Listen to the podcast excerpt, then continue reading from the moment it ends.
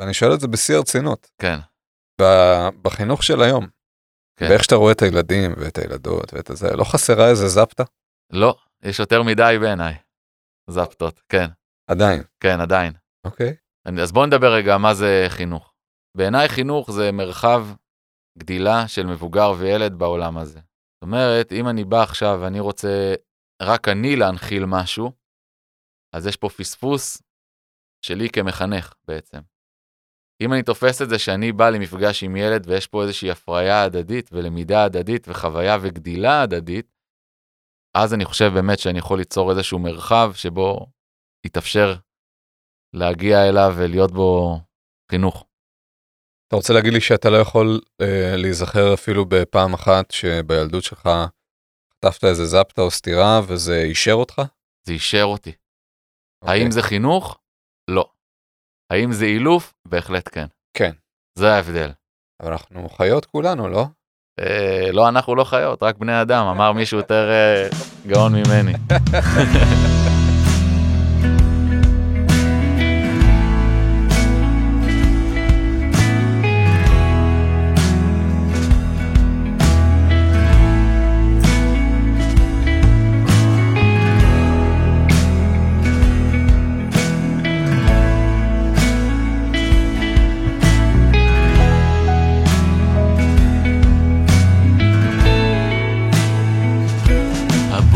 עלתה, בתי הקפה נמזגו כרגיל, יש הופעה לשלמה המלך, אזלו כל הכרטיסים, ורוז בירקון, המים שלנו אחורים, אריק לא חזה את זה ב-אלף תשע מאות חמישים. קודם כל חטפתי הרבה מכות. הרבה מכות, אתה יודע מה, אפילו מבטים שהיו, היה עדיף לי להישרף בלהבות מאשר לחטוף את המבט הזה. פעם במבט היה מספיק. נכון, סבא וסבתא בעיקר עם אלופי המבט. ואם כבר, מבט, מבט מאיים, זה דבר אלים? אני חושב שאם אין הסבר שמתחבר לערך מאחורי המבט הזעוף הזה, אז זה אלים. אני אסביר מה אני מתכוון, אני חושב שאם אני רוצה עכשיו לבוא ולהוכיח את עצמי אל מול הילד ואני אראה לו מי הבוס, כן. אז זה ממקום לבוא ממקום בעיניי אלים לקשר. ואני חושב, אני יכול לספר לך איפה אני באמת חוויתי על בשרי, אני חושב את המושג הזה, חינוך לא אלים, פעם ראשונה.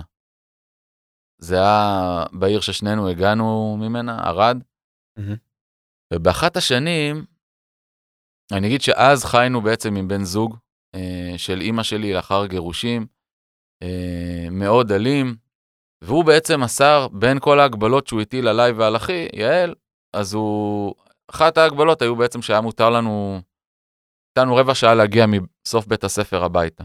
ובאחת השנים האלה של בתוך האיסור הזה, אז אה, קרה דבר בערד ונפתח סופרסל. ואני נידמתי, מה זה, יניבי, זה היה כמו, תגיד לי, פתחו סופרלנד.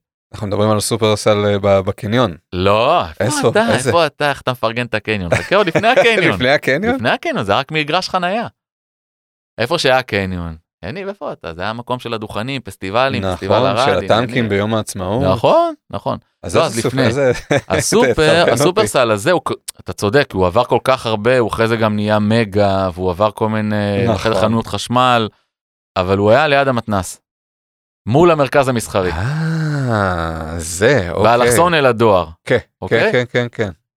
וכשהוא נפתח, אז זה העיף אותי, כי עד, עד אז הכל היה קטן, הכל היה המרכז המסחרי, השוק, בסטות, חנויות כאלה קטנות של מקולת. שימון בכוכב. נכון, שימון בכוכב. כן. אז הכל היה קטן, פתאום המבנה הזה ריתק אותי. אמרתי, אני חייב להיכנס, לראות, לעזור אומץ, לראות מה יש בפנים ולצאת מהר החוצה. ועשיתי את זה, וראיתי כי טוב, אני עומד ברבע שעה שהייתה לי, והכל סבבה, הכל בסדר. אחרי כמה פעמים כאלה, הגיעה הפעם, יניב, אני עוצר באמצע הסופר, הכל קופס סביבי, ומין מהרצפה ככה, ממש מהריצוף, אני רואה שבוקעת הילה לבנה כזאת, אני קולט שאני בסוג של מעמד הר סיני שכזה, ולנגד עיניי אני רואה עגלה ענקית פתוחה לקהל הרחב, מלאה בשוקולדים. וואי, וואי. היום אין את הדבר הזה, היום רק את החמוצים ישאירו לנו ככה פתוחים. פעם אתה זוכר שוקולדים גם היה ככה. פקנים מצופים, שקדים, אגוזים, ואני ככה לקחתי לי חופן של שוקולדים, הכנסתי לכיס, קרסמתי בדרך הביתה, ראיתי אני עומד ברבע שעה שהייתה לי. גילוי מטורף. ואז אני קולט שאני מצליח לעשות את זה כמה וכמה פעמים. אמרתי, יהונתן, בוא נע. אתה טמבל, אתה, מה אתה מתעסק תקופה עם הכיס? יש לך פאוץ'. זוכר שהיה פאוץ', עכשיו הוא חוזר נועה קירל וזה, מחזירה אותו וזה. וקיצור, התחלתי להעמיס את הפאוץ' בשוקולדים. אני רואה הכל טוב. וואלה, אני לא אומר מילה, הכל בסדר. הכל טוב. ואני עומד בזמנים. ואז, אני אומר, יונתן, אתה פרייר, אתה בחיים לא הכרתי פרייר כמוך. מה אתה מתעסק כמובן? יש לך אלקוד בית ספר על הגב, מה אתה מתעסק עם הפאוץ'? צריך להעמיס את אלקוד בית הספר. קיצור, אני מעמיס את האלקוד, אני חושב יניב, זה הפעם רביעית, חמישית שאני עושה את זה. פתאום אני חווה תופעה פיזיולוגית מטורפת. אני מפסיק להרגיש את הדם שלי זורם ביד ימין. זה היה יורי, המאבטח. הוא לקח אותי שם על יהודית מנהלת הסניף בקופה הראשית. אני מגיע אליה, כולה, כולי, אתה יודע, כולי רועד. אני ככה ילד שעשה מעשה רע כבר תקופה, הייתי בסרט שהם רגלו אחריי שם במצלמות וזה. בקיצור, הוא שואל אותם להזמין משטרה. אמרה לו, מה פתאום משטרה? תשאיר, תשאיר לי את הילד הזה פה. אני עומד מול יהודית ככה, כולי רועד. והיא מסתכלת עליי מהקופה הראשית, ומתחילה להנהן את הראש שלה כמו קוקיה. אני פותח אליה עוד יותר עיני עגל, אני לא מבין מה זה הדבר הזה שהיא מנסה להבנות בינינו, מה זה הקוד הזה, מה זה, מה זה פה הקוקיה הזאת, והיא המשיכה לעשות לי את ההנהון הזה, ואז אני מבין, היא רוצה שאני אפרוק את התחולה של הילקוט על המשקל, אז פרקתי. ואז המחוק קפץ ל-חמישים ושש תשעים. אז היא אמרתי, תביא לי עכשיו בבקשה חמישים ושש תשעים. אבל אז אמרתי לה, אבל אין לי. אמרה לי, אה, עכשיו אנחנו בבעיה. תראה, אני לא יכולה להחזיר את השוקולדים לעגלה, אתה נגעת בהם בידיים שלך. טוב, תראה מה נעשה, היא אומרת לי. תראה מה זה אנשים בעיר הזאת. אנשים בעיר הזאת לא מחזירים את העגלות לסניף. תראה, זה היה לפני חמישה שקלים. אתה תלך ברחבי ערד, ותחזיר עשר עגלות אליי לסניף. והעבודה הזאת שווה את הסכום הזה של ה-חמישים ושש תשעים. עסקה טובה. עסקה מדהימה, שהביאה לי מכת חשמל, שעדיין אני סוחב את הגיצים שלה עד היום, כי אני ילד שעשה מעשה רע כבר תקופה. אבל בואו בוא נתחס רק לסצנה הזאת שהיא מודעת אליה כרגע. Mm-hmm. אנחנו מתחילים את היחסים שלנו כשאני במינוס של חמישים ושש תשעים מולה, ואין בטקסט שלה פעם אחת את המילה עונש. היא לא שואלת אותי ילד מי ההורים שלך. היא לא שואלת אותי ילד איך קוראים לך. היא לא אומרת את מה שעד היום אני... שומע ככה מתוך כיתות, אני רוצה לראות בעיניים שלי עגלה, עגלה שאתה מחזיר אליי לסניף. לא. היא מסתכלת לי בעיניים והיא אומרת לי, אני לא צריכה שתגיד לי שאתה מחזיר כל עגלה, כי אני רואה בעיניים שלך. אתה ילד טוב, אני סומכת עליך. ואני מסתכל ומביט בה ואני אומר, איך היא אומרת לי שאני ילד טוב? רק גנבתי ממנה. איך היא מפליג, מפליגה ועוד אומרת שהיא סומכת עליי? על סמך מה? עכשיו יניב, בואו נגיד ככה, תראה, אני חושב ששם הייתה אבן הפינה שהונחה של המחנך שהפכתי להיות, החזרתי לסופרסל שם הרבה יותר מעשר עגלות, אני חייב להגיד לך גם את האמת, מאז לא נכנסתי יותר לסופרסל, אני רק רמי לוי או ויקטורי, אין מה לעשות, יש דברים שלא עוברים, מה אני אעשה, אני... לא, כרטיס מועדון, לא מועדון, לא שום דבר, לא. לא רוצה. סיימתי איתם, אבל אני אגיד לך, שאני חושב ששם גם הבנתי, שאנשי חינוך נמצאים בכל מקום. Mm, יפה. All around. ולאו דווקא אני אמצא אותם בבית הספר. הדבר הזה, איתה, זה היה לי דבר כל כך ראשוני, חוויתי חוויה כזאת, שהיה בה בעצם את היעדר הרצון הזה להוכיח אותי, ולתת לי להרגיש מושפל. היה פה איזשהו מקום של בדיוק הדבר הזה, של צמיחה הדדית. היא רצתה לבוא ולהראות לי בעצם מה שווים חמישים ושש תשעים. היא לא מנעה ממני בסופו של דבר את השוקולד, והיא רצה לחבר אותי לערך של הדבר. היא עשתה איתי חינוך. יהודית מנהלת סופר סלרד שם בקופה הראשית. וזה מזכיר לי גם באותה תקופה, היה לי עניין עם סבתא שלי בקיבוץ בצפון, היינו מגיעים אליהם שם לקיבוץ מצובה בגליל המערבי בחופשים, ועם סבתא היה לי קרב מאוד מאוד מאוד עיקש סביב הקשה של הלחם. סבתא אמרה לי כל הזמן, אתה חייב לאכול את הקשה של הלחם, כי אני כל פעם הייתי מוריד את הקשה ואוכל רק את הרך. היא אמרה לי, בחיים זה לא ככה, זה לא עובד, גם הרך וגם הקשה. וכשהייתי עדיין מצפצף על זה, ממשיך לו להסיר את הקשה, היא הייתה נותנת לי מבט, היה עדיף אלף מכות עם אה, בבושקה, לא יודע מה, קפקף אה, צ'כי או מרוקאי, לא משנה מה, שהיא הייתה מרביצה בי, מאשר המבט הזה שלה. אבל הנה החלטתי שאני נותן לזה פייט, ולא, סבתא, את לא תשכנעי אותי בדרך האלימה הזאת של המבט הזה. ובפעם הבאה שבאתי אליה, אחרי הרבה מבטים והרבה מאבקים סביב הקשה של הלחם, אז uh, סבתא אמרה שהכינה לי משהו. היה לה uh, טייפ כזה כסוף, קטנצ'יק, שני רמקולים ומקום לקסטה באמצע, ואמרה, אני רוצה שאיתה מקליטה לי כל מיני תוכניות מהרדיו. Mm-hmm. ואני גם הייתי אוהב להקליט שם, לשחק עם זה וזה, אתה זוכר בטח, היינו עושים את זה מלא. Oh. ואמרה לי, תשב אצלי uh, בחדר, ותשמע, אני רוצה שתשמע סיפור, הקלטתי לך סיפור. אז אני נכנס ולוחץ פליי, שומע איזושהי אגדה על נסיכה, שקלעו אותה בקומה העליונה של הארמון, תירה שם, ובעצם היא נחטפה מהארמון שלה והממלכה שלה. ולא היה לה כלום בחדר, לא מיטה, לא קרית, לא תמונה, שום דבר. היה חלון, הוא תמיד היה פתוח, את רוצה תקפצי, אבל לא כדאי לך. כי את בקומה מאוד מאוד גבוהה שגינדי, והיא הייתה מקבלת גם בכל יום רק שתי פרוסות לחם. מה שהיא בעצם עשתה, אותה נסיכה, היא אספה את כל הקשה של הלחם, ועשתה עם זה חבל, ועם החבל הזה היא נמלטה וחזרה בעצם אל, אל הממלכה שלה. ואז חזרתי, סיימתי את, ה, את ההקלטה, ואמרתי, סבתא, בואי תמרחי לי שוקולד השחר על פרוסה, בא לי לאכול גם את הקשה. והיא הייתה אה, מבסוטה, ו... ובעצם אה, היא רצתה להעביר לי שהכל חשוב. גם הקשה הוא חשוב. גם לא יש מקום בעולם הזה, גם הוא יכול בסופו של דבר אה, לשרת אותי, והצליחה בעצם לעשות איזושהי קפיצה בגישה שלה, לאיך בעצם היא רוצה להנחיל לי את הערך.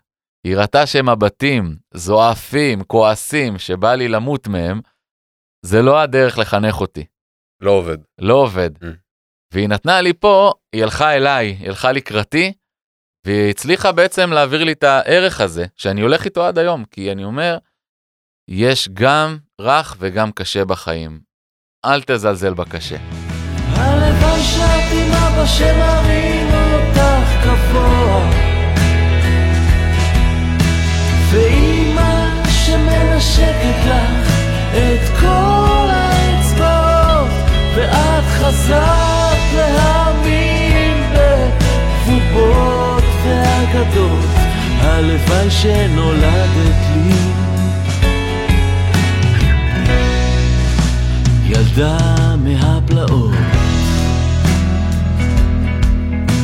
אז אם כבר דיברת על, על נסיכה, אז כן. אני רוצה ככה לדבר על כל העניין של, של נסיכים ונסיכות. כן. כי אנחנו חיים בתקופה, בסוג של, אני יודע, עשור וחצי, שניים, שכל הילדים הם נסיכים ונסיכות בעצם. שאתה יודע, יש, יש לא מעט, יש לא מעט ביקורת על העניין הזה שבסופו של דבר הם גדלים להיות עם... בעיות של התמודדות עם כישלון, למשל, כי הרי הם נסיכים ונסיכות, הם אף פעם לא יכולים לטעות, הם אף פעם לא יכולים לעשות משהו לא בסדר, כל דבר שהם עושים הוא, הוא מושלם, כי הם נסיכים ונסיכות כמובן, אי אפשר, לא יכולה להיות עליהם ביקורת. אותו דבר אתה גם יכול לראות בהתנהלות של מורים, ו... של, סליחה, של הורים וילדים מול מורים. למשל, אם פעם היה כבוד הרבה יותר גדול למורה, ולאו דווקא מפחד, אלא פשוט מתוך כבוד כאיש חינוך, כאו אשת חינוך ומחנכת וכדומה, היום ההורים הם לצד הנסיכים והנסיכות שלהם, כלומר, המורה תמיד יטעה, והילדים שלהם תמיד יהיו בסדר גמור. זה, זו, זו, אתה יודע, זו ההרגשה הכללית ממה שקורה. השאלה שלי היא, איפה, איפה בדיוק הגבול עובר? כי מצד אחד, אז שוב, אנחנו בלי זפטות ובלי מבטים שמנסים ליישר ולהעמיד את הילד או את הילדה במקום. מצד שני, ההורות היום הפכה למשהו שהוא כל כך מאפשר, וכל כך הילד הוא לפני הכל, וההחלטות שלו הן הרבה יותר חשובות מכל מה שאנחנו כמבוגרים יכולים לחשוב או לקבוע או להחליט. יש פה, יש פה איזשהו גבול לא ברור בעצם. כן. You know? כן. אתה יודע, אני חושב שזה איזשהו בלבול בין אנרכיה לבין דמוקרטיה. אתה יודע שאני הייתי בא... בחינוך הדמוקרטי, כמנהל, כרכז, כחונך, כשהייתי בא ומשקף גבול, אז הילד היה עונה לי, הלו, זה לא דמוקרטי. אבל זה לא נכון, כי הדמוקרטיה רבויה, המושג קדושה יותר מדי בחוקים וגבולות. Mm-hmm. רק ככה היא מתקיימת. אני חושב שזה מורכב מכמה דברים, מה שאתה אומר. קודם כל, אני חושב שאנחנו באנו אה, מתוך חינוך אלים. כולנו, ועדיין אנחנו נגועים בזה, וגם היום, גם אני לא חף מחינוך אלים את ילדיי, בכל מיני נקודות וזוויות, ואני נאבק בזה. אני חושב, תראה, אנחנו רוצים בעצם שהילדים שלנו לא יחוו את מה שאנחנו עברנו. כשאני נכנס היום לבתי הכלא, לאגפי האלימות, אז uh, הם אומרים לי שם, אם היינו מקבלים מעט יותר אהבה, מעט יותר הכלה, אם הם מדברים אלינו באמונה, ומראים לנו איפה היכולות שלנו, מטפחים אותם, אנחנו אולי נושבים פה. אני מאמין בכלל שהחינוך האלים הוא הסבל של שורש העולם. באמת, אני חושב שככה זה משהו שהוא, אה, שהוא עולמי, גלובלי, ההשפעה שלו. עכשיו, אני אגיד לך, מבחינת בית הספר, מה שאתה שואל, יש פה, יש פה עניין. אני אלך כך כמה שנים אחורה, לא כל כך הרבה, אני מדבר איתך, שנות ה-שבעים שמונים, אה, חוק הגנת הילד. Uh, עולה, ובעצם נסר עלינו גם לתת פליק לילד. אני אפילו, אני אפילו ידייק אותך כן, יותר מזה. בטח. חוק הגנת הילד uh, עלה ב-אלף תשע מאות תשעים ואחת, והמכה החינוכית נאסרה על ידי uh, נכון. דורית בייניש לדעתי בשנת אלפיים. Mm-hmm. אלפיים, סך הכל עשרים, כן. עשרים ואחת uh, כן. שנה אחורה. כן. Mm-hmm. אז uh, מה עשו בעצם? תראה, אנחנו יודעים, כולנו יודעים את זה, שבתי הספר לא מכינים אותנו לחיים, לא מכינים את הילדים באמת לחיים. לא, יש פה משהו שהוא לא מותאם, ואנחנו הולכים איתו עוד אז מדור המפעלים, אני לא מגלה פה שום דבר שהאדם הממוצע אה, לא יודע. אבל מה קרה? בעצם, לא לפני הרבה שנים, היינו צריכים לקום כשהמורה נכנס לכיתה, mm-hmm. היינו מקבלים מכות בסרגל מול כולם, אם היינו טועים במבחן, אם היינו אומרים מילה לא במקום, היינו עומדים בפינה, בגנים, בכיתות. היה בעצם אפשר לאלף בתוך מסגרת החינוך. נכון, והדבר הזה הוביל גם, הוביל בסופו של דבר להישגים, שאין עליהם עוררין מבחינת כמויות האנשים המוכשרים שיצאו מפה ובנו את תעשיית ההייטק, וזכו בפרסי נובל, וכן הלאה והלאה והלאה. כלומר, נכון. הייתה, היה משהו בסיסטמה הזאת, שעד כמה שאתה ואני היום יכולים לשבת ולהגיד, בונה, זה מחריד, mm-hmm. להרביץ לילד עם סרגל. מצד שני, לקום שמורה נכנס, יש בזה משהו מאוד יפה. זה לא, כן. זה לא דבר נורא בעיניי. כלומר, כן. זה, וזה בדיוק, זה מה שאני מנסה להבין, כן. איפה, איפה הגבול? זה מזכיר לי שדיברתי עם, עם אסף גרנית, פעם הזדמן לי ככה לראיין אותו, על הילדות שלו, והדברים נניח שהוא, שהוא חווה. שהוא חווה חוויות לא טובות בבית הספר, שהוריד אותו למטה. עכשיו אתה תגיד שזה גם מה שהרים אותו למעלה, כי זה יצר אצלו את הבעירה הזאת להוכיח את עצמו ולהיות עם כוכבי משלן בגיל כל כך צעיר, mm-hmm. ועם כל כך הרבה הישגים ועשייה. אבל אסף אמר לי, אתה יודע, אני לא בטוח ש... ש... ש... שהייתי בוחר לחוות את כל מה שחוויתי כדי להגיע למה שאני היום. אולי הייתי רוצה דווקא לחסוך את זה, לא. ואם אני אסתכל נניח שלמה גרוניך, שהוא גם היה בפנימיה שלי הרבה שנים לפני, אבל הוא נניח אבא שלו הכריח אותו לנגן פסנתר, מכות, צעקות, מה שצריך. אבל הנה תראה, ורווחנו את גרוניך, איזה יופי, ואת מייקל ג'קסון, ואת מייקל ג'קסון, ובאמת נכון. אז אני אומר, הרווחנו אותם והם הצליחו אף על פי, אבל זה אף על פי, ואף על פי גדול אפילו. נכון, יש סרט נפלא, וויפלש, שמדבר באמת על מטופף שרוצה להיות נאמבר אחת ולהצליח ולהיות ככה בעיני המורה שלו, הקשוח, הסדיסט. והם עוברים שם, הוא עובר שם המון עינויים מצידו, והשפלות וצעקות והמון אלימות, ויש איזושהי סצנה שהם יושבים בפאב, והמורה שלו מספר לו על, אני חושב שזה היה צ'רלי פארקר, הוא מספר בעצם איך פעם זרקו על צ'רלי פארקר, המורה של צ'רלי פארקר זרק עליו איזה פח, איזה משהו, ובלי הזריקה הזאת של הפח, ובלי לנוג איתו באלימות, לא היינו מקבלים את צ'רלי פארקר, זאת אומרת, לא הייתה ההישגיות הזאת, ואת המצוינות הזאת וזה. אבל אני חוזר רגע לבית הספר, ניגע בזה גם בהמשך, בשאלה הזאת של מצוינות, ועד כמה האלימות משרתת ותורמת פה, האילוף הזה. ואני אגיד שמבחינת בתי הספר, תראה, לקחו מהם את האלימות, אמרו למורה בעצם, אתה לא יכול יותר להכות, תלמיד, אתה גם לא יכול להרים את הקול שלך, אם אתה תנהג במה שאפילו ירמז כהשפלה, ככוח, תוך מאית השנייה, כל קבוצת הוואטסאפ של ההורים, עליך במקרה הטוב והרך של הדבר, אתה צריך עכשיו עדיין ללמד, כמו שלימדו את סבא וסבתא שלי, אבל בלי הסרגל, בלי להעמיד בפינה, כך תעשה את זה.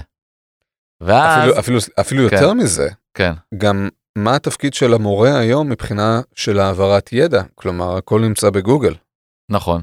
כלומר גם כאן המעמד שלו, כן. בעצם משתנה.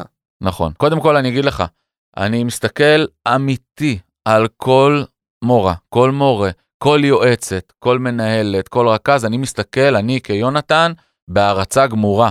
יניב, אה, אני חושב שהם עושים מלאכ, באמת מלאכת קודש, ויום יום עוברים, וואו, כל כך הרבה. באמת אני חושב שהם נמצאים במשימה בלתי אפשרית, לא הוגנת, לא מתגמלת, מכל כך הרבה בחינות. אני חושב שהיום, אני אומר את זה בהכללה מאוד מאוד גסה, אין כל כך להוראה מקום בבתי הספר. אני חושב שמה שדווקא הילדים כן צריכים לקבל זה חינוך. אני חושב שהילדים צריכים ללמוד ביחד עם המורים. אני אתן לך להניח דוגמה, אני אה, מאוד עניין אותי אה, לחקור את התרבות של המוזיקה הישראלית. יצאתי למסע עם הילדים, פתחתי שיעור כזה, והילדים באו איתי. ולמדנו על מלחמות ישראל, דרך מחכים למשיח, ודרך חום יולי אוגוסט, ולמדנו על מה זה פליט, ומה, ומה קורה פה ברמת הגזענות, דרך אהוד בנאי והפליטים, ועל כלכלה, דרך רדיו בלבלה, של חברים של נטשה. ומה קורה שם באמריקה, אז תרגמתי להם את דילן, ואת ספרינגסטין, ואת תום וייטס, אבל אני גם כן הסתקרנתי איתם, חקרתי איתם, האזנתי איתם, ויצאנו ביחד למסע, מאוד מאוד מרתק אותי, העניין הצלבני. הטירות האלה והמבצרים מרתק אותי. אמרתי, יאללה, אני פותח שיעור כזה, כי זה מרתק אותי. אם זה מרתק אותי, זה ימגנט גם את, ה- את הילדים שזה מדבר אליהם. וכך אני חושב שבתי הספר צריכים להיראות, צריכים, צריכה להיות למידה משותפת של מבוגרים וילדים יחד. השואל אותי מה אני חושב שהמקום של המורה, לאפשר לדבר הזה לקרות ולתמוך. אז במקומות הדמוקרטי, אתה מאוד רואה את זה יפה, כי יש לך את, אה, יש לך באמת את המקום הזה של הדמוקרטיה, של אה, מקום הילד וזכויות הילד, אז הילד גם יכול ללמד שיעורים, הרבה ילדים נניח בדמוקרטי אצלי, אה, לימדו שיעורים, הובילו שיעורים, אה, ככה אני חושב באמת שבתי הספר צריכים להיראות, ואני חייב להגיד לך רק ש... אה, עשיתי איזשהו פרויקט שאספתי ממעל מאתיים מורות ומורים, מכתבי קסם קראתי לזה. אמרתי, תקשיבו, אני עכשיו קוסם לצורך העניין, ואני רוצה שתכתבו לי איך הייתם רוצים שהכיתה שלכם תיראה. איך היא נראית הכיתה שלכם? עזבו, יש לכם את כל המשאבים שבעולם. והם עפו. והם עפו, הם כתבו לי דברים מדהימים, אז אני הבנתי מזה המון, על איך בעצם מורים רוצים היום ללמד, אבל הבנתי בעצם עד כמה אה, הם שבויים במערכת אה, איטית מאוד בקצב שלה, להשתנות ולהתפתח, ו- והם גם נמצאים שם בסבל רב. אז אתה שואל אותי על הורים ואל מול מורים, אז אני אגיד לך שאני חושב שבגלל חוסר האמון הזה שלי כהורה, אני יודע שאני שולח את שלושת ילדיי למסגרת שהיא לא... תתרום להם בסופו של דבר לעתיד, כי אנחנו לא יודעים מה יהיה עוד חודש בעולם הזה. עכשיו הפלגתי עוד חודש, בסדר? וזה לא מקום שמכין לעתיד, זה לא מקום שמפתח להם את היצירתיות. איך בעצם יניב היום דברים קורים, מתפתחים, מתקשורת? מה קורה בבית הספר? אל דברו. אחד מדבר בכיתה, זה המורה. לשאר אסור לדבר. הם מדברים בממוצע ומנהלים תקשורת, ארבעים דקות אם לוקחת כל ההפסקות. אתה מבין? לא כולל שליפים. לא כולל שליפים, בדיוק. אתה מבין עד כמה זה מעוות? כן, זה צריך כאילו... אתה מגביל את התקשורת ואת השיח. בדיוק, בדיוק. של הילדים של הכיתה. עכשיו, כולם נמצאים בתוך העיוות הזה, ההורים ששולחים את הילדים, הילדים הם הקורבנות הראשיים, והמורים, והצוותים, והמנהלים. אז יש פה טרגדיה של כולם יחד, וההורים באים, אני חושב, גם עם הסיפור האישי שלהם, מה שהם חוו מאותם מפעלים, והם שולחים את הילדים שלהם לאותם בתי ספר, אלה שלא שולחים לאלטרנטיבים, ויש לך המון אי אמון על השולחן. וזה גולש, זה גולש אגב לכל המקרים מה שקורה היום בגנים, ובפעוטונים. קרמל מעודה, mm-hmm. תפסו אותה, ראו אותה, אחרי זמן. האם רק יש את קרמל מעודה? לא, הנה יש כל מיני עוד סיפורים, נכון? אבל יש עוד המון לפני עידן המצלמות, ו... וגם גם היום עם המצלמות. הנה זה קורה. קרמל היו שם המצלמות, לצורך העניין. מה שאני רוצה להגיד רק, שהאי אמון, שלנו במערכת החינוך היא כל כך גדולה, ומצד שני אנחנו הולכים וממשיכים לעבוד בה, ואנחנו ממשיכים לשלוח את הילדים אליה, שזה, אנחנו נכנסים פה לאיזשהו, איזושהי בועה מאוד מאוד כואבת לכולם פה. אני זוכר משהו ששמעתי פעם, ממנהל, המנהל האגדי של הדסים, אתה תצטרך להשלים לי את השם שלו. צביק הלוי. צביק הלוי, תודה. היה לי יוסי לוי משום מה. יוסי לוי הוא מנהל הפנימיה. אה, אוקיי, סבבה, אז צביק הלוי, שהוא אמר פעם ש... ואל תתפוסתי בדיוק במילה, אבל שהלמידה הכי אפקטיבית קורית כשיש כמה שיותר תלמידים בכיתה. וזה באמת כולל גם את המורה. זה מה שהוא ניסה להגיד. נכון. שגם כשהמורה לומד, גם תהליך הלמידה הופך להיות הרבה יותר כיפי וחווייתי ומעמיק. נכון. אני רוצה להגיד לך משהו על מנהל. כשאני... צביקה, אותו צביקה, אגב, שאני הייתי בפנימיה, תמיד המשרד שלו היה מואר, גם בלילות, ותמיד היה חלון שקוף. תמיד יכולת לראות כילד מה קורה שם במשרד. וזו הייתה אמירה. והיינו יכולים להגיע אליו ולהגיד לו, אנחנו רעבים. אפשר שוקו? התשובה הייתה תמיד שלא היה תקציב לשוקו, אבל אפשר כן, כן להיכנס למקרר ולאסוף או זיתים או טונה. אוקיי? וכיכר לחם. זו אמירה שאתה יכול לגשת למנהל, שמשרד המנהל הוא לא דבר מפחיד. מה השפה שלנו? לך למנהל, גש למנהל. למה? למה? למה? למה זה מפחיד? למה צריך להפחיד אותנו? כי אתה יודע שלהגיע למנהל זה אומר עונש, זה שווה ערך. נכון, איזה עצוב זה למנהל, נכון? וואו. אז אני רוצה להגיד לך משהו, אני שאני הגעתי לדמוקרטי, אני הייתי בהלם, שחדר המנהל הזה היה ינקה לגלפז, אז החדר שלו היה גם מקום לצביעה, לצביעה וציור של ילדים, ולמשחקים, משחקי חשיבה, ילדים ישבו לו, סליחה, אתה מפריע לנו, הרבה פעמים, והוא היה צריך למצוא לעצמו ספסל אחר בבית הספר, כי השתלטו שם הילדים על המשרד, גדול. וצירו, ואני חושב שזה כל כך היה יפה, לראות את משרד המנהל גם כדבר כזה. עכשיו אני רוצה להגיד לך משהו שגיליתי בדמוקרטי, שזה נקרא, בכל בית ספר דמוקרטי זה, יש לזה שם קצת אחר, אצלנו זה היה נקרא דין ודברים. הזמינו אותי בימי התנסות שלי שם הראשונים, לבוא ולראות משפט. אמרתי, מה זה משפט? אמרו לי, נו, תביעה. מה זה תביעה? תבוא שעה חמישית, לחדר כזה וכזה. הגעתי לשם, אני רואה מבוגר יושב, שני ילדים, ואני מבין שהם הפורום השופט, ו... Uh, הגיעו שני ילדים, אופיר ודניאל, והסיפור היה שאופיר השליך על דניאל אריח כזה, אתה יודע, מתוך הקיר, uh-huh. השליח, uh, השליך לעברו את האריח, ודניאל נפגע מזה, פיזית, נפשית, ואני יושב שם הצופה, והשופטים ככה צריכים להזין בעצם ל... לשני הצדדים, ולקבל בעצם ההחלטה. ההחלטה שדינו דברים, הוועדה הזאת, שלושת השופטים, שמורכבת תלמיד ממבוגר, ושני ילדים, שהם צריכים להיות לא חברים, במעגל הקרוב של שני הילדים ש... שהגישו את התביעה, בעצם אה, ההחלטה שלהם היא הקובעת.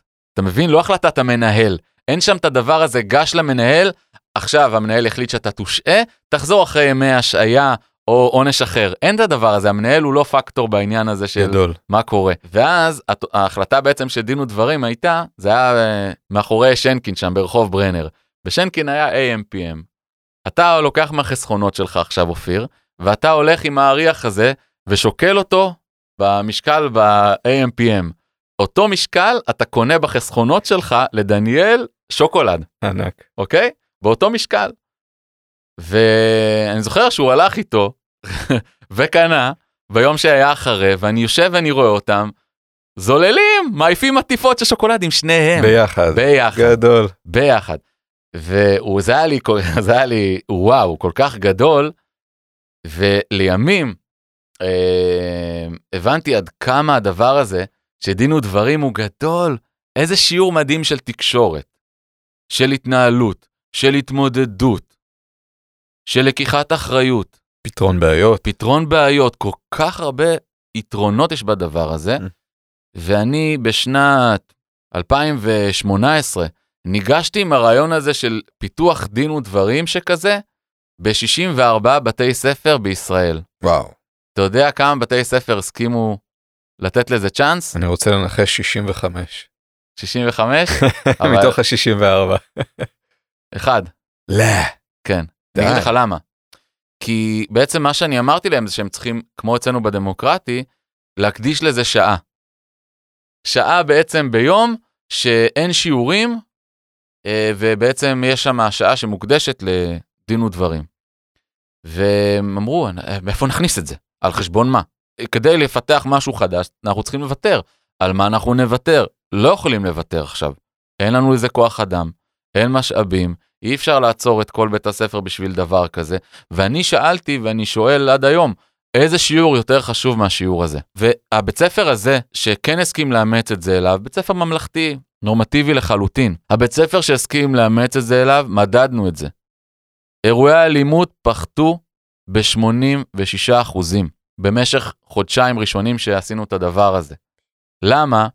כי אני, אם, אני, אם עשית לי משהו רע, אני צריך להתאפק, אני מגיש עליך את התביעה במזכירות, ואני צריך להתאפק עם הדבר הזה, לפתח מיומנות עד סוף היום. יש לך זמן להירגע. יש זמן להירגע, יש זמן לאבד את הדברים.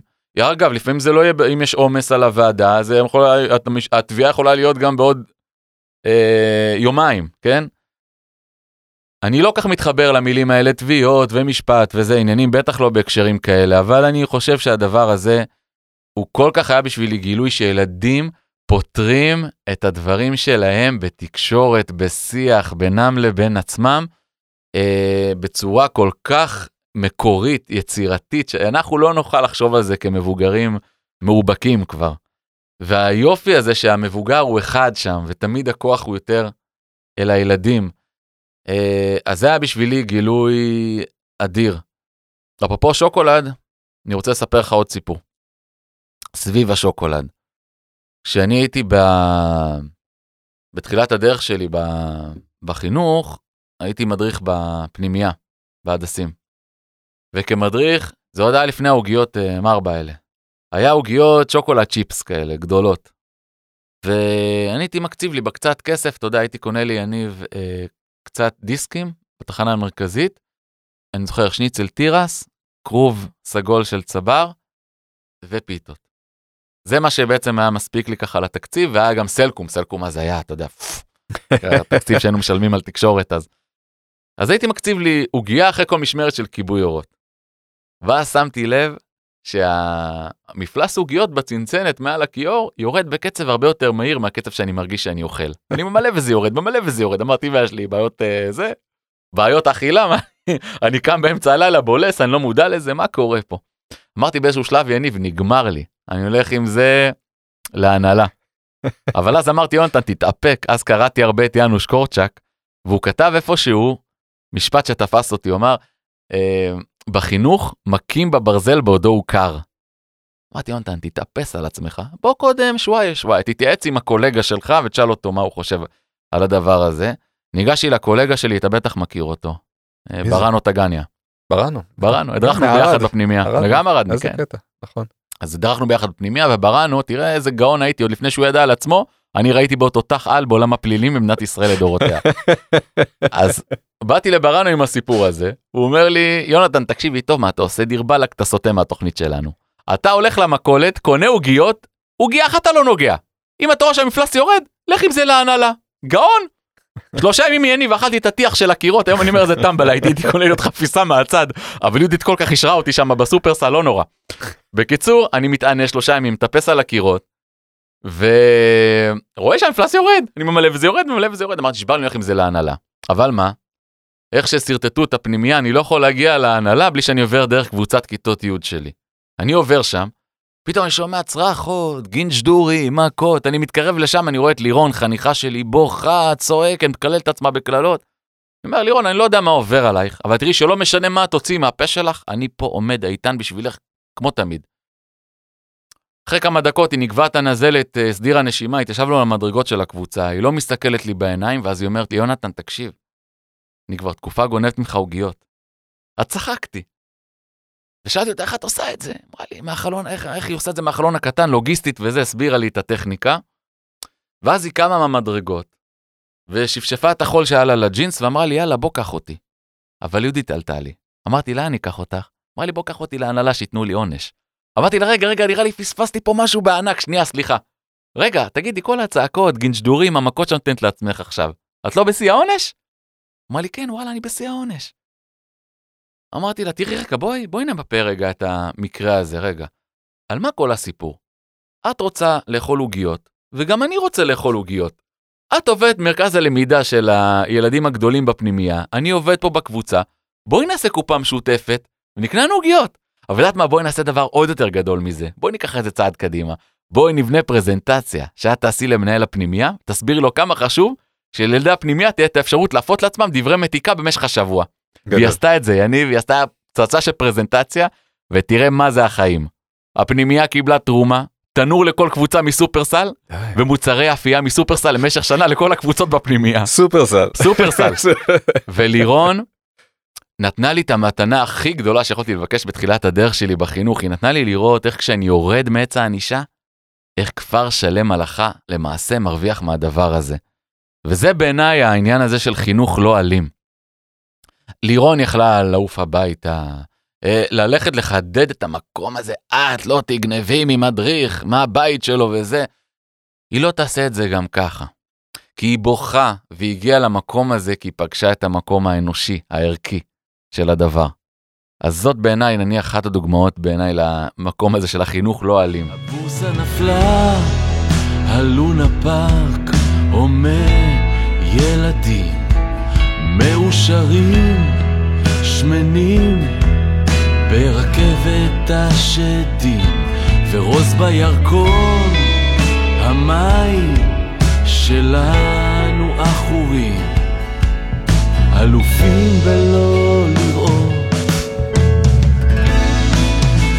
מעבירים ערוצים. הלוואי שאת עם אבא שמרים אותך גבוה, ואמא שמנשקת לך את כל העצות, ואת חזרת להאמין בבובות ואגדות. הלוואי שנולדת לי ילדה מהפלאות.